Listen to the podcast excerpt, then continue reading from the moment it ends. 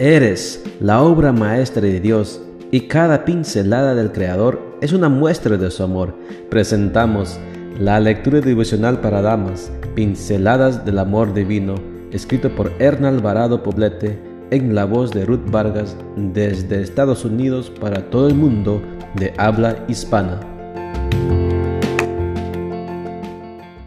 Muy buenos días querida amiga. El Señor te bendiga y te guarde. Hoy es domingo 19 de septiembre. El título de la matutina para hoy es ¿Quién manda en la casa? Parte 3. Nuestro versículo de memoria lo encontramos en Efesios 5:21 y nos dice, estén sujetos los unos a los otros por reverencia a Cristo.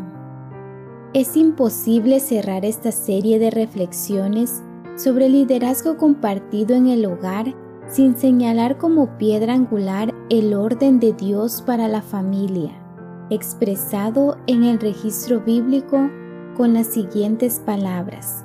Estén sujetos los unos a los otros por reverencia a Cristo. Las esposas deben estar sujetas a sus esposos como al Señor. Esposos, amen a sus esposas como Cristo amó a la iglesia y dio su vida por ella. Hijos, obedezcan a sus padres como agrada al Señor, porque esto es justo. El primer mandamiento que contiene una promesa es este. Honra a tu padre y a tu madre para que seas feliz y vivas una larga vida en la tierra. Y ustedes padres, no hagan enojar a sus hijos, sino más bien edúquenos con la disciplina y la instrucción que quiere el Señor. Efesios 5, 21, 22, 25, 6, 1 y 4. Dios desea que seamos felices en nuestra familia terrenal pues es una extensión de la eternidad. Los hijos deben obedecer en el Señor a sus padres en todo. Los hijos deshonran a sus padres y a Dios cuando usurpan el rol de estos y se rebelan a su autoridad. Asimismo, los padres deben hacer que sus hijos obedezcan sin provocarlos a ira, es decir, con una autoridad cristiana basada en un amor profundo. Por su parte, las esposas no arrebaten el liderazgo que les corresponde a sus esposos.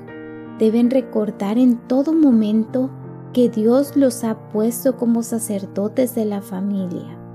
Así también, los esposos rudos y autoritarios están muy lejos del ideal de Dios, por más que piensen que lo están haciendo bien. La Biblia es muy clara los esposos deben amar a sus esposas con amor sacrificial, como el que Cristo nos mostró a los seres humanos cuando estuvo dispuesto a morir por nosotros en la cruz.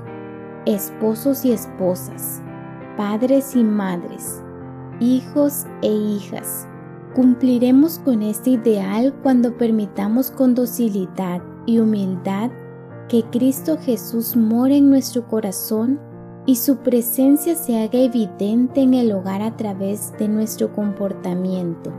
Sigamos sus instrucciones que tuvieron, tienen y tendrán validez para toda familia que desea formar parte de la gran familia de Dios.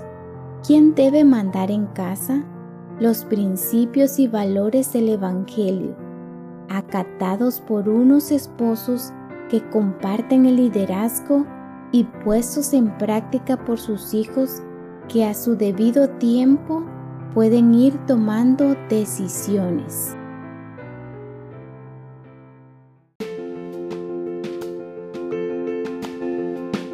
Les esperamos el día de mañana para seguir nutriéndonos espiritualmente. Bendecido día.